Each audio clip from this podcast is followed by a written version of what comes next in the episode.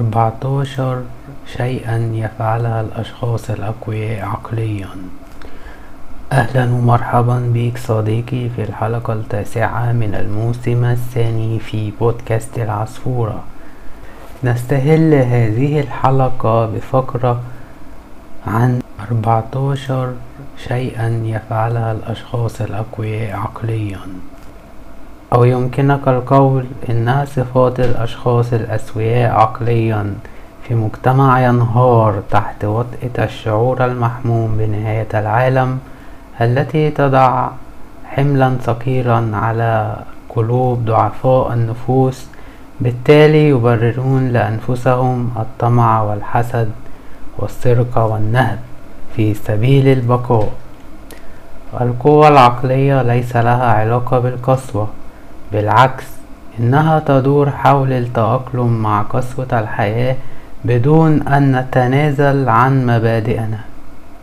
14 اقتراحا في هذه الفقرة تساعدك على تغذية عقليتك وتشجعك على تقوية حالتك النفسية. 1. اعرف طريقك وحدد ماذا تعني لك الحياة الغنية الهادفة. يسميها البعض تحقيق الذات. أنت تشعر بالفخر والرضا والأمان عندما تحقق أهدافك، ولكن عندما تبقى عالق ومتخبط ذلك غالبا يؤثر سلبيا على مزاجك وثقتك بنفسك، ويبدو أن لا شيء سوف يتغير. بالتالي من الضروري أن تحدد أهدافك في الحياة وتسعى لتحقيقها. اختار غرض تحولي ضخم أو رؤية عظيمة لحياتك. 2. تصرف بجدية. الوقت والطاقة هي الأشياء الوحيدة التي تمتلكها فعلا، وهي موارد محدودة. مثلما إنك تسلك طرق معينة للوصول إلى وجهتك، ولا تسير في طرق تبعدك عن وجهتك أو تأخذ طرق تؤدي إلى أماكن غير مرغوبة، فأنت تريد أن تعرف كيف تبدو حياتك الغنية الهادفة، لأن ذلك يساعدك على أخذ الطرق التي تؤدي إليها قبل أن تتصرف، أو عندما تجد نفسك تتفاعل مع أيا كان ما تلقيه الحياة في طريقك. توقف لدقيقة ولا تتسرع، خذ نفسا عميقا، قيم الموقف، فكر في أفضل رد يقربك من هدفك، ثم لا تتردد في اتخاذ التصرف المناسب. يعني انت مثلا راكب عربية وفيها كمية بنزين محدودة وعايز تسافر من الزقازيق لطنطا، فانت اكيد هتمشي في طريق معين عشان توصل على طول، مش لسه هتقعد تلف بالعربية ولا تخلص البنزين في انك تاخد طريق يوديك مدينة 6 أكتوبر. كذلك وقتك وطاقتك في الحياة، لازم تبقى عارف هدفك في الحياة وتعمله قبل ما وقتك يخلص. 3. شوف الصورة الكبيرة. لاحظ الهدايا والتحديات، تفكر في الأجزاء التي تستطيع التحكم فيها والأشياء خارج سيطرتك. كرس طاقتك لتغيير الأشياء التي في نطاق سيطرتك. 4. اعتني بنفسك، وهذا يكون بالاهتمام بالصحة البدنية والنوم والتغذية وشرب الماء وإدارة الألم وحب الذات. 5. تعاون بدلا من المنافسة. احتضن نقاط قوتك وقلل تأثير نقاط ضعفك. فكر في الطرق التي تساعدك على إصلاح نقاط الضعف. تبادل الخبرات مع الناس واستخدم نقاط قوتهم للتخلص من نقاط ضعفك، وفي المقابل شارك نقاط قوتك وساعدهم أن يتخلصوا من نقاط ضعفهم. فكر في الاهتمامات المشتركة بدلا من نقاط الاختلاف. 6. كن أفضل اليوم عن الأمس. توقف عن مقارنة نفسك بالغير، أنت لا تعلم قصتهم ولا تعلم تضحياتهم في الحياة. ما هو الشيء الذي تستطيع فعله اليوم مهما كان بسيط ليكون يومك أفضل من الأمس؟ 7. استخدم المشاعر كوقود. المشاعر هي أجهزة الاستشعار التي تخبرك أنك يجب أن تفعل شيئا، ولكن التركيز في ماهية المشاعر سوف يبدد طاقتك. غير الموقف، غير رد فعلك للموقف، تعامل معه أو اختار أن تبقى يائسا. وهكذا تستطيع استخدام تجاربك السلبية كوقود لشحن النجاح في المستقبل. 8. استعيد قوتك بالسماح. اكتب قائمة بالأشياء التي تندم عليها وتجعلك تشعر بالذنب. اكتب قائمة بالأشياء التي تكرهها. تذكر الواقعة. اكتشف ماذا سوف يحدث لو تخلصت من الغضب وتعلم منه حتى تصنع لنفسك الأمان ومحادثات إيجابية مع نفسك. حاول أن تصلح الموقف لو أمكن، وافصل السلوك من الشخص. اكره الخطيئة ولا تكره مرتكب الخطيئة. ثم عدل توقعاتك. تعاطف ولكن بدون تنازلات، واغفر الأخطاء الصغيرة أولا. اكتب رسالة وشارك مشاعرك وتخلص من ألم الماضي. 9. تقبل التغيير بسرور. الظروف تتغير باستمرار، كل تجربة لديها القدرة على تغييرك. مارس القبول الغير مشروط للأحداث ثم اعمل على تغييرها، ولكن لو حاولت تغييرها بدون قبول سوف تواجه وقتا عصيبا. عندما يترك التغيير بابك انظر إليه كأنه فرصة لصنع موقف يفوز فيه الجميع. اسأل نفسك كيف أستطيع استغلال هذا الموقف لصالحي؟ ما هي التغييرات الحياتية التي أستطيع تقبلها بسرور؟ 10. تعلم من الماضي ولا تتعلق به.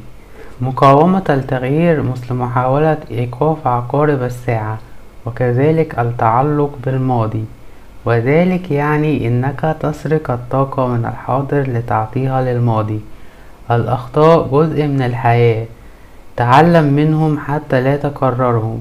ولو كنت مرغم على القيام بالأخطاء لا تنسى أنها تظل أخطاء ويجب أن تسعى إلى تغيير ذلك. وحتى لو كل الناس يخطئون فالخطأ يظل خطأ. اترك الماضي في الماضي، كل الأشياء التي تندم عليها والذكريات المؤلمة مكانها في الماضي، ويمكن أن تستخدمها كوقود لتحقيق أحلامك. غير ذلك سوف يسرقون طاقتك في الحاضر. 11. ركز على ما تستطيع تغييره. عمليا مستحيل أن يكون كل شيء 100% تحت سيطرتك. المشاعر تستفز، طريقة تأقلمك تحت سيطرتك، أنت تتحكم في رد فعلك. الناس يتصرفون بناء على واقعهم هم، رد فعلك أمامهم تحت سيطرتك. قد يكون العالم في فوضى، رد فعلك تحت سيطرتك. ما هي الأشياء الجيدة في حياتك؟ ما هي الجوانب التي تستطيع التحكم فيها؟ ما هي التحديات التي تواجهها؟ ما هي الجوانب التي تستطيع أن تتحكم فيها؟ 12. احتفل بنجاحات الآخرين. هذا يحسن التواصل معهم ويزيد من إفراز الأوكسيتوسين، هرمون الارتباط، كما إنه يزيد من فرص الاحتفال والدعم لك ويعزز مفهوم الوفرة. هل تحسد أحد؟ كيف تستطيع أن تحتفل بنجاحه؟ كيف تستطيع أن تعيد صياغة نجاحه كالإلهام ومحفز لك؟ ما هي بعض نجاحاتك التي تساهم في حياتك الغنية الهادفة؟ 13. مارس الحضور الذهني. كن واعي بأفكارك واحتياجاتك ومتطلباتك ونقاط ضعفك في الحاضر، لأن ذلك يساعدك على تجنب أو على الأقل التخفيف من التوتر. في كل وجبة أو في أي وقت تشعر بالإثارة اسأل نفسك بماذا تشعر بدنيا؟ لماذا؟ ماذا تحتاج؟ ما هي مشاعري وأفكاري في هذا الموقف؟ هل مبنية على الحقائق في السياق الحالي؟ ماذا أحتاج حتى أتحسن في اللحظة التالية؟ ماذا يحدث حولي؟ هل يساعدني على الشعور بالأمان أم يضغط على أعصابي؟ ماذا أحتاج؟ ما هو تأثيري على الآخرين؟ ما هو تأثير الآخرين علي؟ ماذا أحتاج من نفسي؟ ماذا أحتاج من الآخرين؟ 14. كن صبورا، روما لم تبنى في يوم، ولا عاداتك ومشاكلك. الصبر فضيلة نفتقدها في حياتنا الحديثة، توقف عن توقع انك تحسن الفعل من اول مرة، اسعى الى التقدم بدلا من الكمال، توقف عن توقع النتائج الفورية، حدد اهداف متناهية الصغر، ولكن اعرف ان النتيجة النهائية سوف تأخذ وقت. ما هي الاشياء التي في حياتك التي تشعر بنفاذ الصبر منها الان؟ كيف تستطيع أن تحدد أهداف متناهية الصغر لمساعدتك على الصبر؟ ماذا تستطيع أن تفعل؟ الخلاصة: الأشخاص الأقوياء عقليا ليسوا أشخاص عديمي الإحساس، هم أشخاص لهم أهداف عظيمة وكبيرة، من الممكن أن تحدث تغييرات كبيرة في الأجيال القادمة. إنهم يأخذون أنفسهم على محمل الجد، وفي نفس الوقت لا يستهينون بمصاعب الحياة، فهم يعتنون بأنفسهم ليحافظوا على صحتهم النفسية التي تعينهم على تحقيق هدفهم الكبير، وهم ليسوا أشخاص ينظرون إلى العالم كأنه حلبة مصارعة حيث البقاء للأقوى، بل يحاولون التعاون مع الآخرين للوصول إلى أهداف مشتركة، ويشاركون مواردهم ويتبادلون الخبرات حتى يعالجوا نقاط ضعفهم. نعم، فكل شخص مهما كان قوي يكون لديه نقطة ضعف يحاول أن يعالجها كل يوم، ولا يترك مشاعر الغيرة والحسد تتحكم في تصرفاته، وفي نفس الوقت هو واعي بقوة النسيان ومغفرة الأخطاء الصغيرة، لأنه يركز وقته في بناء الحاضر والمستقبل، بالتالي لا يتعلق بالماضي إلا لتعلم الدروس المستفادة. كما ان الاشخاص الاقوياء عقليا يرحبون بالتغيير ولا يقاوموه، بل يجدوا طرق جديدة للتأقلم والتطور مع تطور الاحداث حولهم، ويعملون على مشاركة الاخرون حزنهم وفرحهم، يكونوا دائما حاضرين وصبورين على النتائج. وهكذا ننهي هذه الفقرة، الى اللقاء في الفقرة التالية بعنوان كيف تكون صداقات جديدة بينما تعمل من المنزل.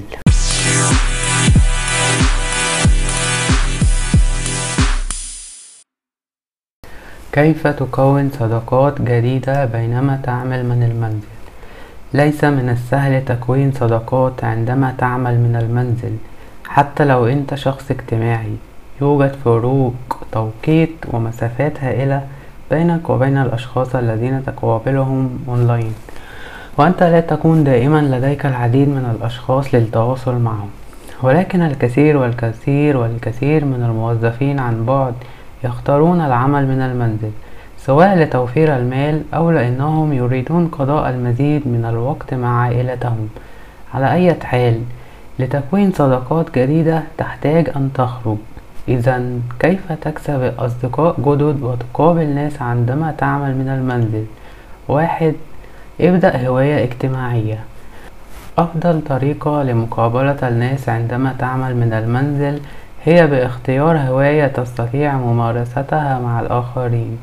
العيب في ذلك هو أنه يعني التضحية بالكثير من وقت الفراغ، لكن الميزة هي انها ايضا سوف تساعدك في الخروج والانخراط في المجتمع. تستطيع ان تختار شيء بسيط مثل نادي الكتاب وتقابل زملائك القراء كل اسبوع، كما انك تستطيع محاولة تعلم مهارة جديدة او الاشتراك في الرياضة. المهم هو انك تخرج وتقابل اشخاص جديدة وتتواصل معهم.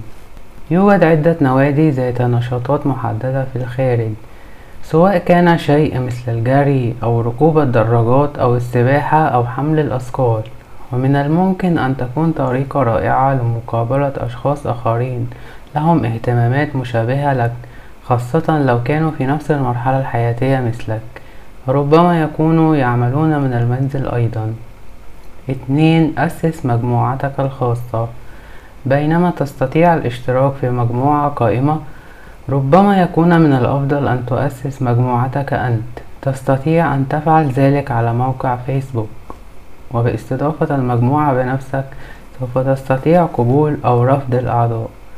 المهم في هذه المجموعات أنها اجتماعية، وأن كل من فيها يشعر بالترحيب بعد كل شيء، لو انك لا تشعر بالراحة مع شخص ما فلا فائدة من انشاء صداقة معه. 3. استخدم مواقع التواصل الاجتماعي، انها على الارجح واحدة من افضل الطرق لتكوين صداقات بينما تعمل من المنزل، حيث انها تساعدك على التواصل مع اشخاص من كل الاماكن حول العالم والاماكن المحلية ايضا. هذا يعني انك مهما كنت تسكن في منطقة مختلفة تستطيع ان تجد اشخاص يسكنون بالقرب منك او في المناطق المجاورة، وهكذا يسهل التواصل معهم ومقابلتهم. ومع ذلك من الافضل ان تكون حريصا بشأن المحتوى الذي تنشره، وأن لا تنشر الكثير من المعلومات الشخصية، كما أنك ربما تود نشر صور حقيقية لك أثناء القيام بأنشطة مختلفة لتظهر شخصيتك. ومن الأفضل أن لا تنشر صور قد يفسرها البعض بطريقة خاطئة، فمثلا لا تنشر صور احترافية كثيرة فيعتبرك الناس شخص غير اجتماعي. كما أنك تستطيع استخدام مواقع التواصل الاجتماعي لمعرفة أهم المناسبات في منطقتك، وتستطيع الاشتراك فيها ومقابلة أشخاص جدد.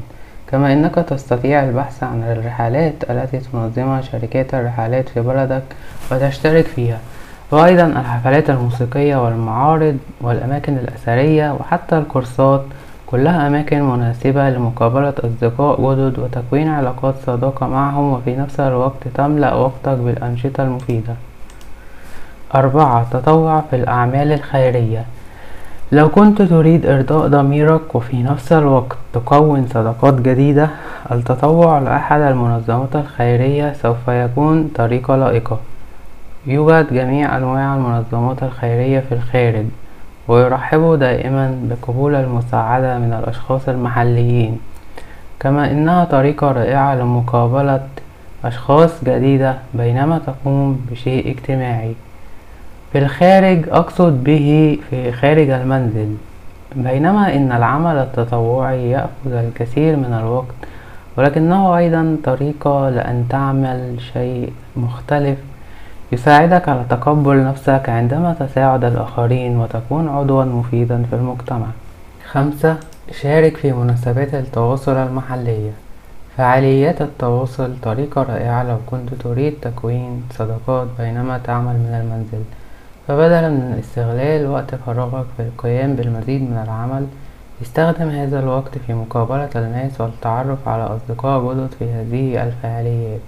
المشاركة في مجموعات التواصل الخاصة بالأشخاص الذين يعملون من المنزل هي الوسيلة المثلى لإدخال أشخاص مشابهين لك في تفكيرك في حياتك، لأنها تبقيك مطلعا على أحدث المستجدات في صناعتك، وفي نفس الوقت تقابل أشخاص جدد وأصدقاء ربما تتطور هذه العلاقات إلى علاقات تجارية فيما بعد.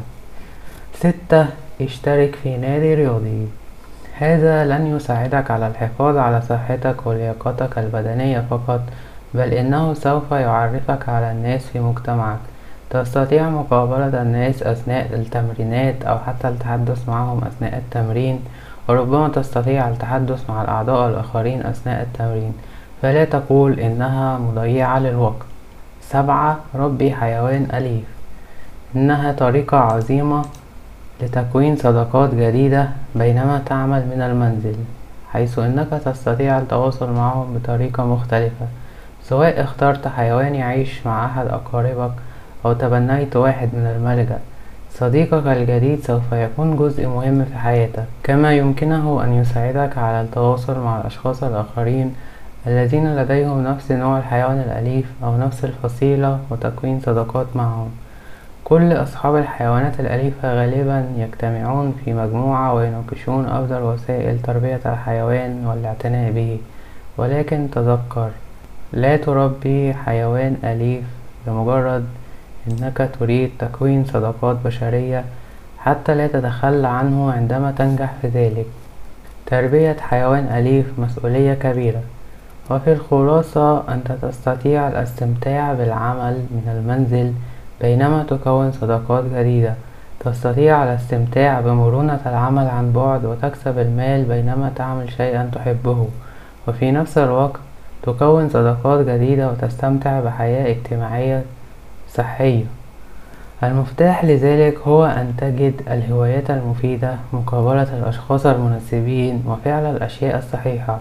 عند ذلك فقط سوف تصنع صداقات جديدة حتى عندما يكون عملك من المنزل.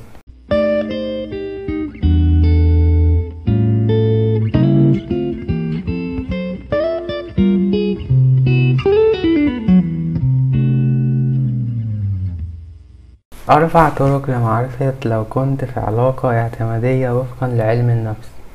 مثل الحشرة الدنيئة الاعتمادية تتسلل ببطء وخباثة إلى علاقتك، وعندما تتمكن منها تبدأ في مص الحيوية والطاقة، وعندما تشبع تلك الحشرة تكون علاقتك في حالة سيئة جدا على وشك الانهيار. فالاعتمادية في العلاقة ليست عن عدم القدرة على الفراغ، هذا جانب واحد فقط. طبعا أنت تشعر بالنشوة من وجود شريكك معك، ولكن الاعتمادية تشمل أيضا البعد والكثير من الصراعات.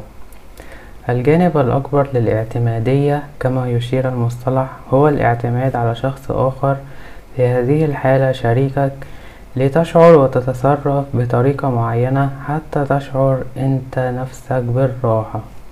إنها محاولة للتحكم في ردود أفعال ومشاعر شخص آخر، وبفعل ذلك تستطيع أن تتحكم في ردود أفعالك ومشاعرك أنت. الاعتمادية تتنكر أحيانا في زي التسامح أو حتى التقدير، ولكن في الحقيقة الاعتماد يكون دائما حول حاجة إلى التحكم.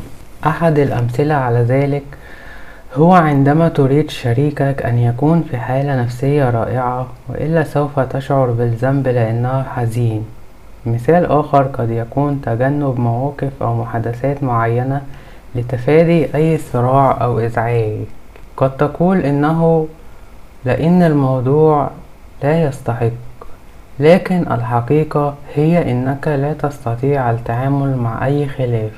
كل ذلك يبدو فقط كقليل من التلاعب، أليس كذلك؟ أنت لا تسمح بالفردية، وذلك يتطور سريعا، وفجأة تجد نفسك في اشتباك مع شريكك. في هذه الفقرة تجد 4 طرق لتحديد لو دخلت أي علاقة في حياتك الاعتمادية ذو. 1. لقد فقدت إحساسك بذاتك. هل شعرت يوما أنك لم تعد نفس الشخص منذ بداية دخولك في العلاقة؟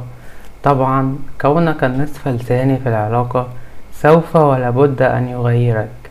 الاستمتاع بعلاقة رومانسية طويلة الأمد سوف تغيرك ولا مفر، وسوف تغير نظرتك للحياة أيضا، وربما تغير اهتماماتك ووجهات نظرك أيضا، ولكن هناك نقطة حيث يصبح ذلك صعب، إنها تلك اللحظة التي تقرر فيها عدم الذهاب إلى حفلة صديقك المقرب لأن شريكك تعيس ولا يريد الخروج.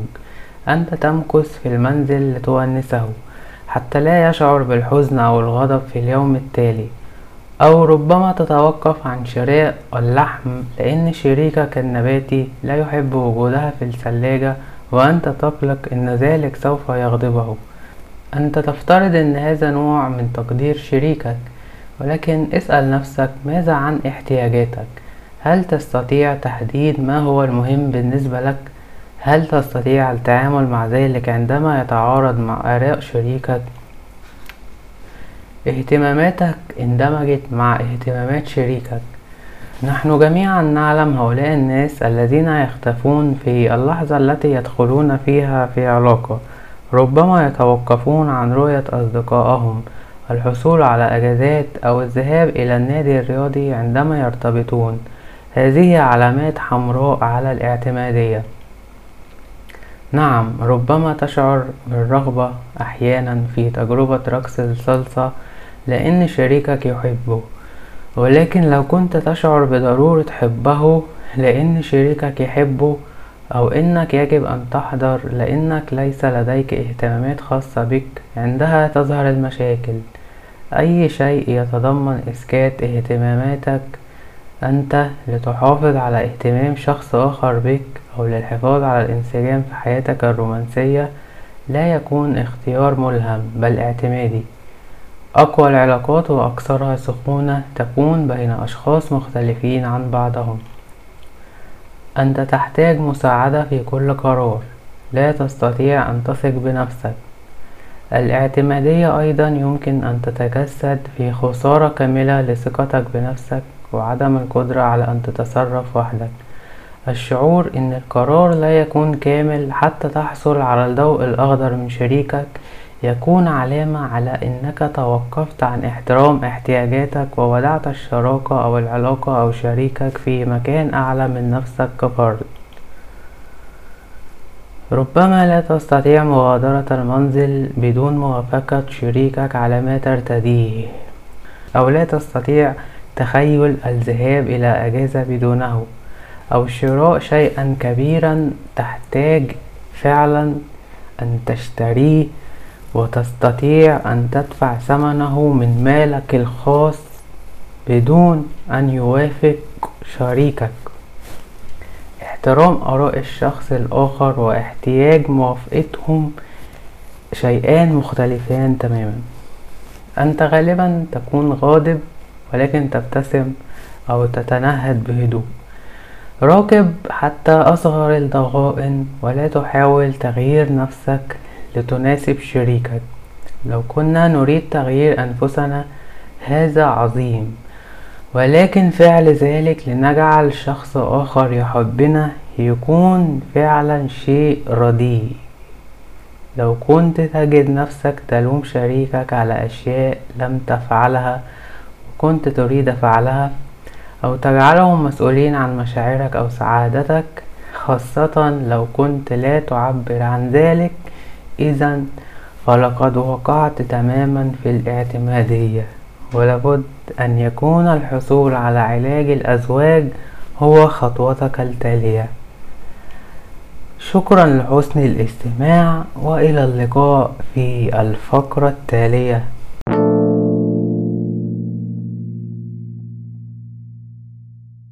هذه الفقرة للمتزوجين فقط. كل ما تريد معرفته عن أنماط السكس وكيف تؤثر في علاقاتك. حسنا يا صديقي، في هذه الفقرة نتكلم عن أنماط السكس، ولكننا لن نتكلم عن أوضاع السكس لو كان هذا هو ما يدور في بالك عندما قرأت هذا العنوان. في الواقع هذه الجملة تشير إلى الطريقة التي تفكر فيها عن الجنس، مثل لغات الحب. الأنماط الجنسية تلعب دور أساسي في كيفية رضاك عن حياتك الجنسية والحياة بشكل عام. لو إنك غير متأكد ما هو نمطك الجنسي، اسمع هذه الفقرة لتعرف كل شيء تحتاج معرفته عنها.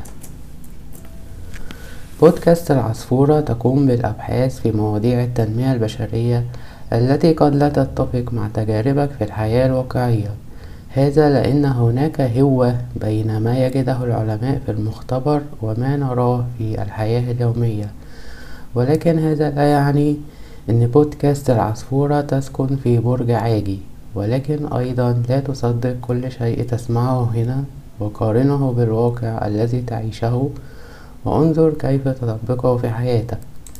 نحن لا ندعوك إلى تجاهل تجاربك في الحياة وتصديق شيئا سمعته على بودكاست العصفورة، ولكن نتوقع منك أن تستخدم عقلك في التمييز بين الحقائق العلمية وكيف تنطبق على أرض الواقع. بالعكس، نحن نحترم تجاربك التي شكلت شخصيتك، ولكننا نسعى إلى معرفة ماذا يقول العلم عن حياتنا كأفراد وكيف نستطيع تحسين نوعية حياتنا باستخدام علم النفس. فلو كنت لا تتفق معنا لا مشكلة لدينا. على أي حال، ما هي أنماط السكس؟ يقول معالجين العلاقات والجنس إن هناك الكثير من المؤثرات التي تؤثر في كيفية تواصلنا على المستوى الفردي في العلاقات.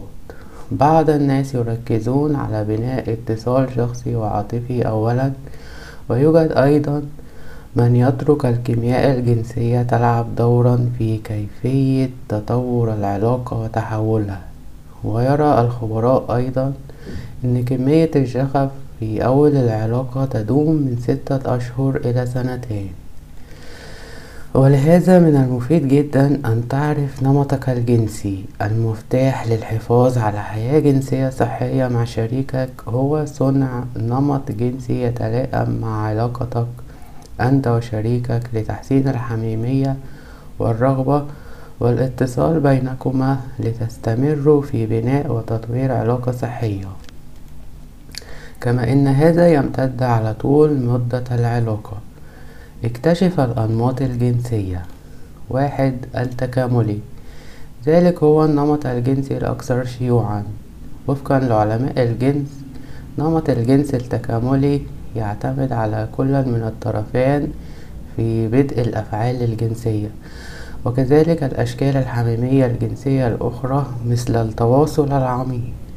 إنه توازن بين اللذة الشخصية والحميمية الزوجية، حيث أن الطرفين مسؤولين عن البدء والحميمية، وبناء على ذلك النمط التكاملي في الجنس يعني أن كل من الطرفين يعبران عن احتياجاتهما الجنسية. الأزواج الذين يتصرفون على هذا النمط الجنسي يقدرون الحميمية والإثارة الجنسية بشكل متوازن، ولديهم الثقة والراحة لتمثيل خيالاتهما الجنسية. ولكن الخبراء يقولون إن هذا النمط الجنسي له عيب. بعض الأزواج ربما يقعون في التعامل مع الجنس كروتين بدلا من الحفاظ على الشغف الضروري في الحفاظ على حياة جنسية سليمة. في بعض الحالات الأزواج الذين أنجبوا أطفالا يميلون إلى التعلق في حياة الأبوة والأمومة ويخسرون قيمتهم في حياتهم الشخصية، مما يتسبب في خسارة الحميمية والمرح في الإثارة الجنسية. 2. التقليدي، نمط الجنس التقليدي هو أيضا شائع، يعتمد كليا على أدوار الجنسين الذكر والأنثى. الشريك المذكر أو الرجل يبدأ، والشريك المؤنث أو الأنثى يكون مسؤول عن الحميمية أي الحب الغير جنسي كما يقول الخبراء. لاحظ أن أي شخص من أي نوع من الممكن أن يشعر بالرجولية أو النسائية أي الصفات المرتبطة بالنوعين، أن يشعر الذكر بأنثوية وأن تشعر الأنثى بالذكورة. بالرغم أن هذا النمط الجنسي معروف بالاستقرار والأمان والوضوح، لكن الخبراء يقولون أنه ممكن يقود إلى المشاكل على المدى الطويل. لو الشريك المذكر أي الرجل مسؤول عن بدء الأفعال الجنسية، فهذا قد يؤدي إلى شعور الشريك المؤنث بأن شريكها لا يرغب فيها لو رغبته الجنسية بدأت في التقلص.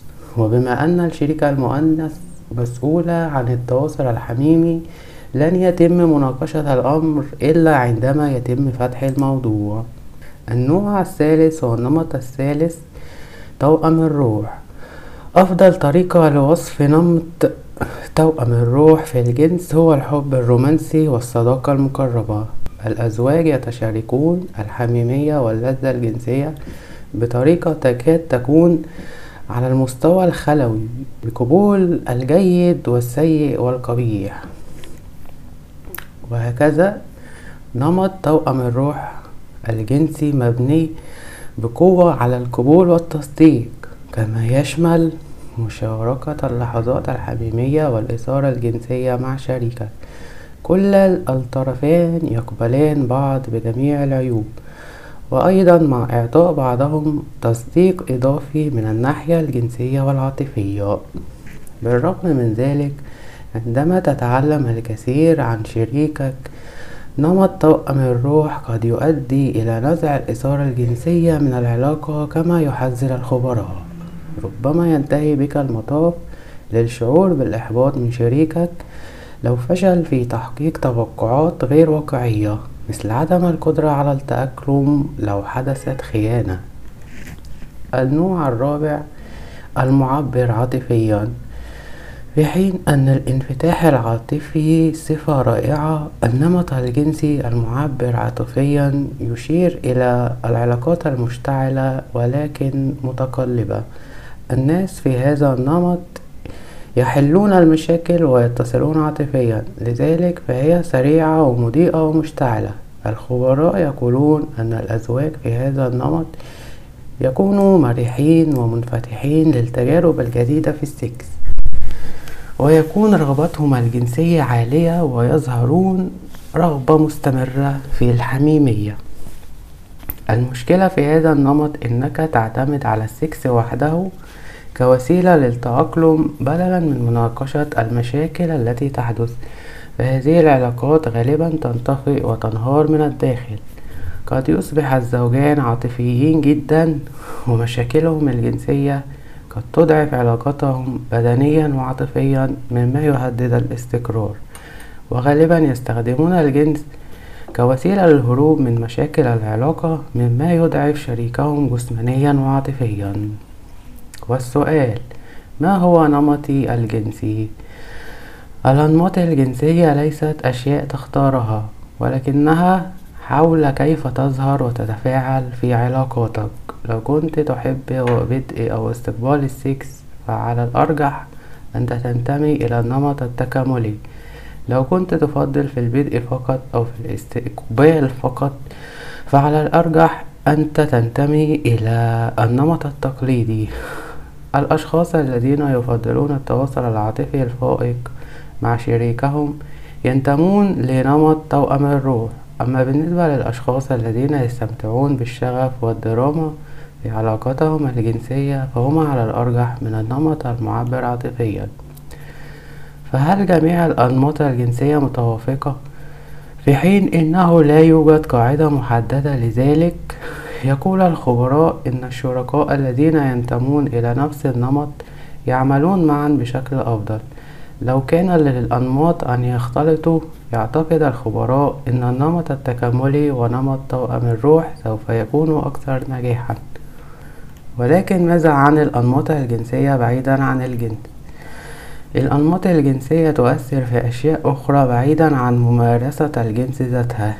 بالنسبة لنمط توأم الروح، يقول الخبراء أن التواصل العاطفي يكون في أهمية الجنس، وعليه فإن علاقتهم وشعورهم تجاهها ككل من الممكن أن يلعب دورا في مدى رضاهم أثناء ممارسة الجنس.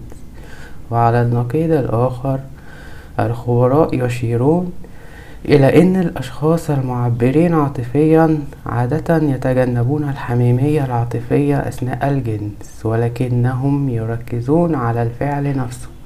أما بالنسبة للأنماط التكاملية والتقليدية، فهنا يأتي دور التوازن بين العاطفة والممارسة، وبالتالي هم أكثر الأنماط شيوعا. أيا كان نمطك، يقول الخبراء أن التعرف على أفضل نمط جنسي لك سوف يساعدك في أن تجد العلاقة التي تشبعك بأفضل شكل. اكتشاف نمطك الجنسي يكون أفضل شيء لصنع لحظات حميمية خاصة لك، حيث أنه ليس كل نمط جنسي مناسب لكل الأزواج. يجب أن تكتشف ما يحبه شريكك ولا يحبه، ورغباتك ومشاعرك وقيمك، وتختار التوازن بين الحميمية والإثارة الجنسية التي سوف تزيد الرغبة الجنسية في العلاقة. هل يتغير النمط الجنسي للشخص مع الوقت؟ بالرغم ان الناس لا يختارون نمطهم الجنسي من البداية، لكن يمكنهم التركيز على ما يريدون مع الوقت ويكملوا في هذا الاتجاه. مثل ميل الشخص لتناول الأطعمة، من الممكن ان تتغير سيناريوهات الجنس وتتطور اكثر على مر العمر، وهذا يشمل ولا يرتبط فقط بالنمط الجنسي.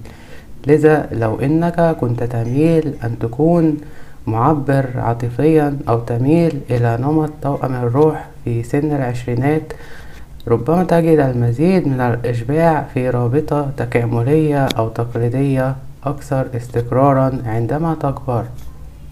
جوهريا، تطوير نمطك الجنسي يرتبط كثيرا بالاشباع على المدى الطويل. عند اختيار نمط جنسي من الضروري أن تكون مدرك لأي نقاط ضعف في جميع الأنواع الجنسية حتى تتجنب تدمير الانسجام الجنسي في العلاقة الزوجية، ولهذا السبب لم نتجنب ذكر مزايا وعيوب كل نمط جنسي في هذه الفقرة. الفكرة هي أن تؤكد على نقاط القوة في نمطك الجنسي المختار، ولا تكون محرج أو خجلان عند الاحتفال برغباتك الجنسية مع شريكك بينما تستكشفوا اختياراتكم معا. وبقول ذلك، من المهم أيضا أن تفهم أن الدور الذي ينبغي أن يلعبه الجنس في علاقاتكم، أو على الأقل العلاقات التي تأمل أن تتحدى الزمن، تذكر أنك تريد اختيار نمط متفق عليه يعزز الرضا والمتعة والرغبة الجنسية.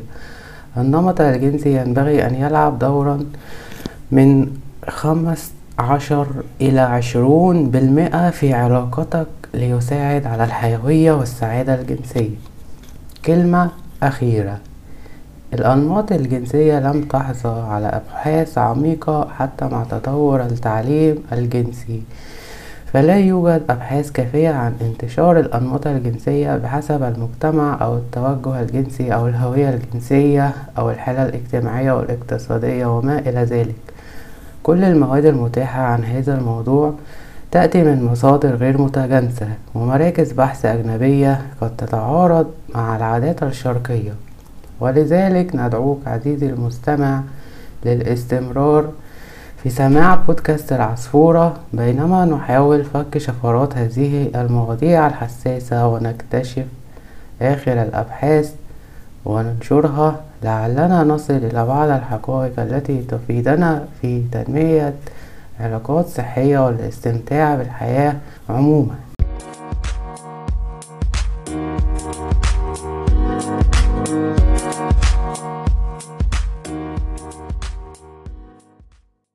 هل يستخدم مخ الإنسان 10% فقط من قدراته الحقيقية؟ بما أن مخ الإنسان يستهلك ربع كمية الأكسجين التي يستهلكها جسم الإنسان ككل، فالخبراء يقولون أن من الناحية العلمية لا يوجد تفسير منطقي أن يستهلك عضو واحد كل هذه الطاقة. بكثير من الطرق قدرتنا على دراسة المخ البشري تشكل دليل قوي على التقدم العلمي، ومع ذلك ما نعرفه عن أسرار المخ أقل بكثير عن ما نجهله. وإن كان الأمر كذلك، فهناك شيء واحد لا يخفى على علماء النفس، وهو أن البشر يستخدمون أكثر بكثير من 10% من قدرات المخ البشري. وفقا لعلماء النفس، فكرة أن البشر يستخدمون 10% فقط من قدرات مخهم من أصعب الأساطير المستمرة بالرغم من دحضها، فهي لا تختفي بالرغم من الأدلة العلمية على عكس ذلك. يقول علماء النفس، كلما قل عدد المصدقين بهذه الفكرة كلما كان أفضل للجميع. الفكرة مبنية على اعتقاد خاطئ حول القدرات الحقيقية للمخ البشري وإمكانياته الحقيقية، فالحقيقة هي أن هناك فرق مهم بين أننا لا نستخدمه وأننا نستطيع استخدامه أكثر. في حين أن الكثير من الناس يؤمنون بأسطورة 10%، التكنولوجيا الحديثة تثبت عدم صحتها بقياس أنشطة المخ. لو كانت الأسطورة حقيقية، إذن ف90% من المخ لابد أن يكون خامل في نتائج قياس الأنشطة الكهربائية للمخ، وهذا ما لم يلاحظه علماء النفس، حيث أن معظم أجزاء المخ تكون نشيطة حتى تحت تأثير المخدر.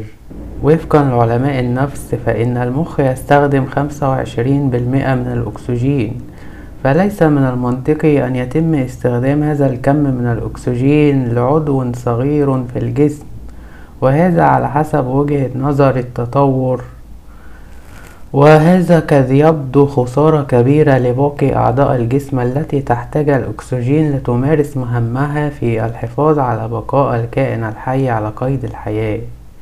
كما أنه ليس فقط 10% من مخ الإنسان في حالة نشاط، بل أجزاء ضخمة من المخ تكون نشطة عندما نفعل أشياء معقدة مثل لعب الألعاب الإلكترونية.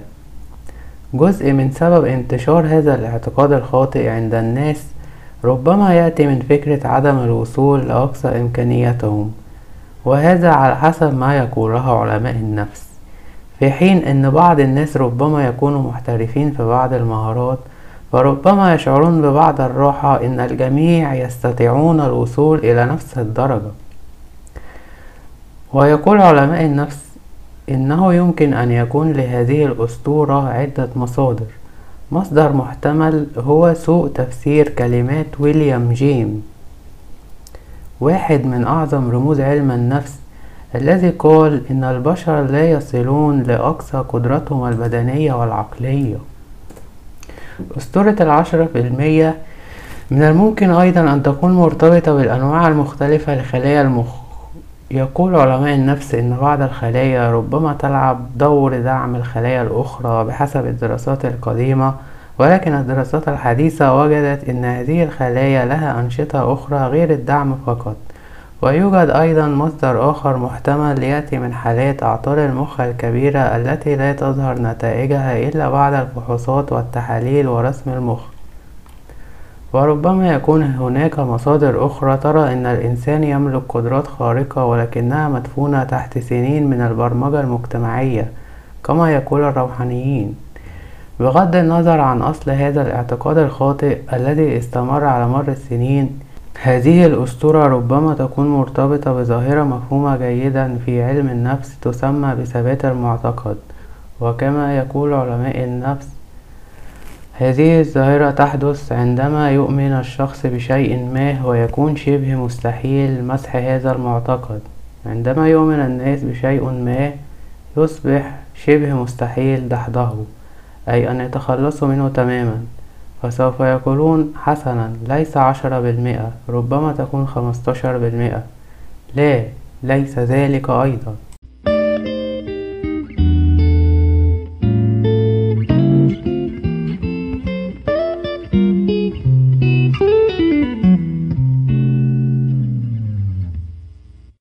تكلمنا كثيرا جدا في الحلقات الماضية عن أهم الصفات التي يتمتع بها الأشخاص الناجحون، وتكلمنا أيضا عن بعض الأدوات التي تساعد على تطوير الذات.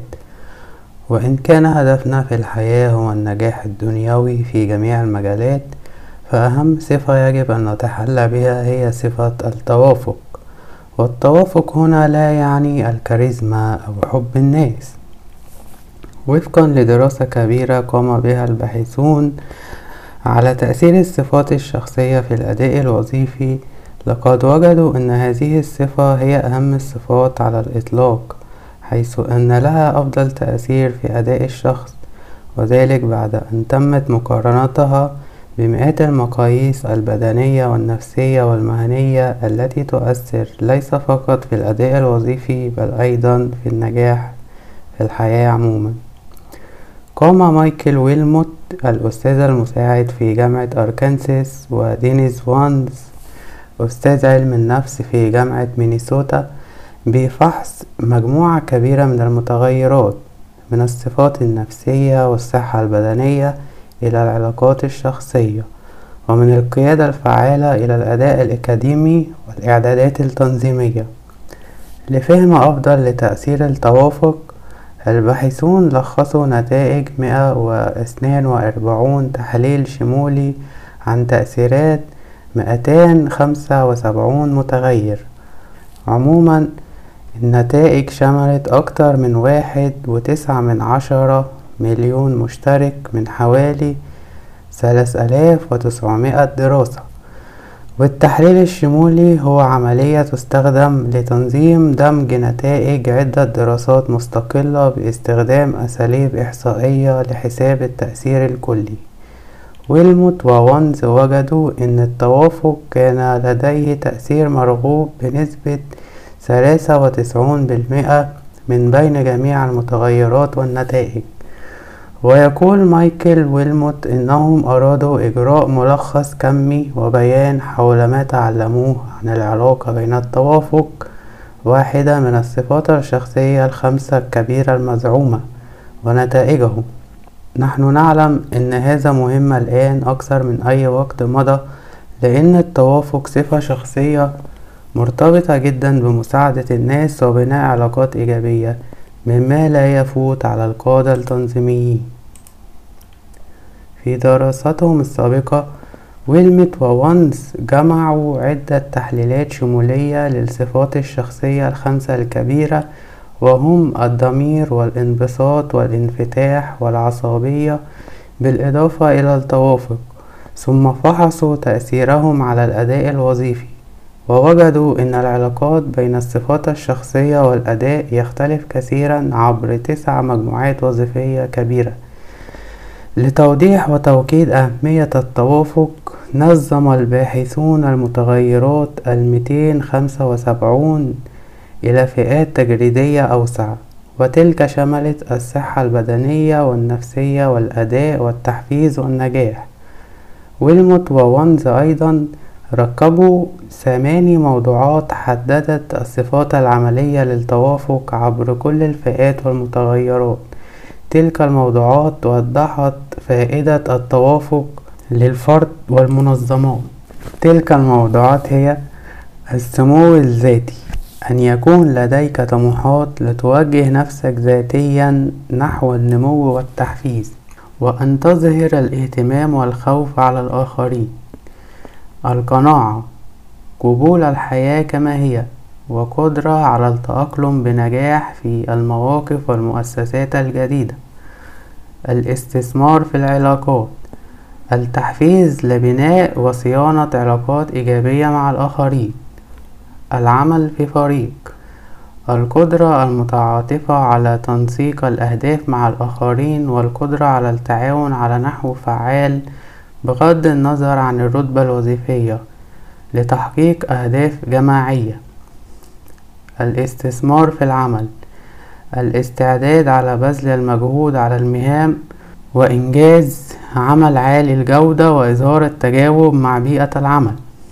تركيز أقل على النتائج، تركيز أقل عموما على تحديد الأهداف من أجل المجد الشخصي، وميل لتقييم أداء الآخرين بتساهل أكبر.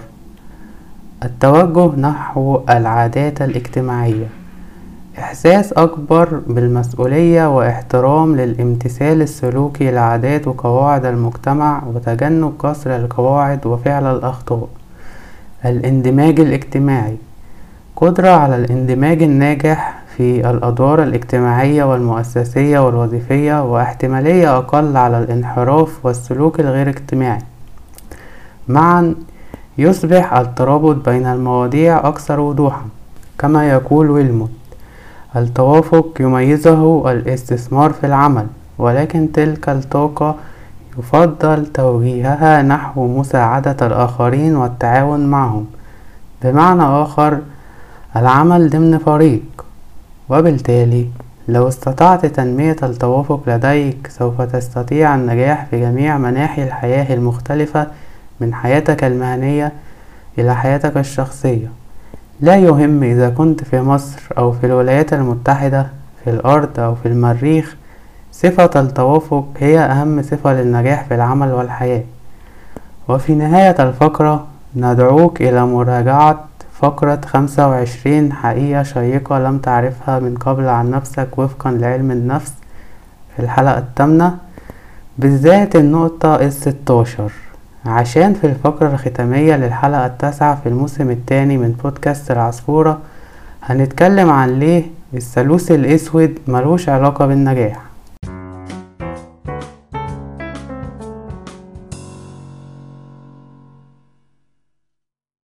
الشخصيات الشريرة اللي بتثير الإعجاب بذكائها ونجاحها بيظهروا كتير في حياتنا، أو على الأقل في الأفلام والمسلسلات اللي بنشوفها. المستمع ممكن يفتكر شخصية البهز بيه السايكوباتي العبقري في فيلم الكيف، أو شخصية عبد السلام النابلسي النرجسية اللي اشتهر بين الجمهور بشخصيته المتعجرفة الواثقة، في شخصية رفعت السناكيحي في فيلم حكاية حب، أو شخصية حاتم بيه المكابلية اللي مثلها الراحل خالد صالح في فيلم هي فوضى. الصفات الشخصية دي هي السايكوباتية والميكافيلية والنرجسية، كانت وظلت موجودة في الثقافة الشعبية من زمن الزمن، بس هي برضو موضوع للأبحاث النفسية، ومعروفين بمصطلح الثالوث الأسود الملعون. في الجزء الأول من فقرة ليه الثالوث الأسود ملوش علاقة بالنجاح هنشوف علم النفس بيقول ايه عن الشخصيات دي، وهنشوف ليه الناس بيحبوها وأسرار تنشر لأول مرة عن الثالوث الأسود. فتابع معانا وشوف الكلام على ايه، لأن ممكن جدا المعلومات دي تنفعك مع نفسك وفي التعامل مع النوعية دي من البشر. ماشي، هنبدأ الكلام بموضة الثالوث الأسود. في باحثين كتير فحصوا الثالوث الأسود بأنهم عملوا امتحانات واختبارات جديدة عشان تقيس كل صفة على حدة، فهم درسوا الأنماط السلوكية للسايكوباتيين والميكافيليين والنرجسيين، واستكشفوا علاقات الثالوث بالصفات الأخرى. واضح إن الثالوث ليه سحر خاص بيجذب علماء النفس، لأن تقريبا جميع المتغيرات النفسية مرتبطة بشكل أو بآخر بالصفات الثلاثة دول في علم النفس. يعني ممكن نقول إن دراسة الثالوث الأسود بقت موضة. والغريب إن الانطباع اللي لسه متكلمين عنه من شوية إن الأفراد اللي جايبين سكور عالي في الثالوث الأسود بيكونوا ناجحين في أكتر من حاجة في الحياة، مش موجود بس في الثقافة الشعبية، ده كمان شائع بين الباحثين الكبار. فذهب جانب في الفقه إن السايكوباتيين دول حيوانات اجتماعية شرسة، بينما ذهب جانب آخر من الفقه إن الميكافيليين ممكن يكونوا رجال أعمال أقوياء في القطاع الخاص. وكمان في جانب في الفقه بيقول إن النرجسيين دول يعني شخصيات جذابة وساحرة. المفاهيم دي مستمرة حتى في الدراسات الحديثة، بالذات في الكتب اللي بتستهدف الجمهور اللي ما عندوش تعليم رسمي في علم النفس. يعني مهما بصيت هتلاقي ان امثلة الاشخاص اللي هم تبع الثالوث الاسود ده دايما بيتوصفوا بانهم اشخاص اذكياء وناجحين، بيستخدموا اساليب شريرة عشان يحققوا اهدافهم الخبيثة. طيب ايه رأي البيانات في هذا الكلام؟ على اي حال مش هي دي الحقيقة الكاملة.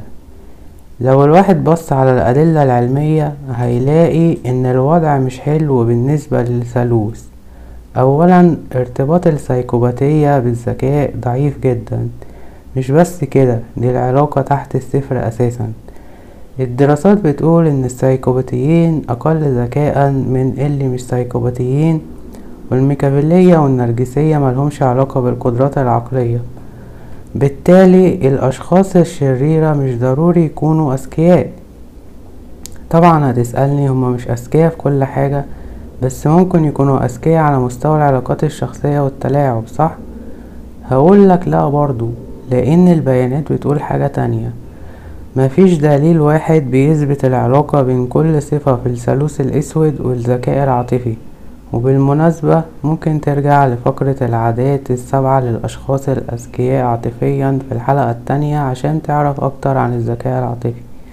فالسايكوباتيين والميكافيليين والنرجسيين يمكن يحتاجوا قدرات عقلية وعاطفية عالية عشان ينفذوا خططهم الشريرة، بس ده مش معناه إن القدرات دي موجودة عندهم فعليا، ودي مش انطلاقة كويسة للأشخاص الشريرة عشان يبدأوا منها. بالعكس، ده انت لما تبص للنجاح الحقيقي هتلاقي ان الشخصيات الشريرة قادة فشلة، وده اللي الدراسات بتقوله. يعني مثلا ادائهم في الشغل مش قد كده، معندهمش اصحاب مقربين كتير، وغالبا مش راضيين عن حياتهم بشكل عام، وده برضو الدراسات اثبتته. بس ما علينا، في بعض الادلة اللي بتقول انهم بيكسبوا فلوس اكتر وناجحين في التزاوج، بس ده بيميل انه يكون في العلاقات العابرة مش العلاقات الحقيقية زي ما الدراسات بتقول. الناس اللي جايبين سكور عالي في الثالوث الاسود كمان ادائهم في نظرية الالعاب نص نص، حتى في التلاعب الشخصيات الشريرة ما عندهمش قدرة خارقة على الكذب بنجاح. ودي مجرد عينة صغيرة من الدراسات، بس كده او كده معظم النتائج بتقول ان علاقة الثالوث الاسود بالنجاح مش مبشرة خالص زي ما قلنا من شوية.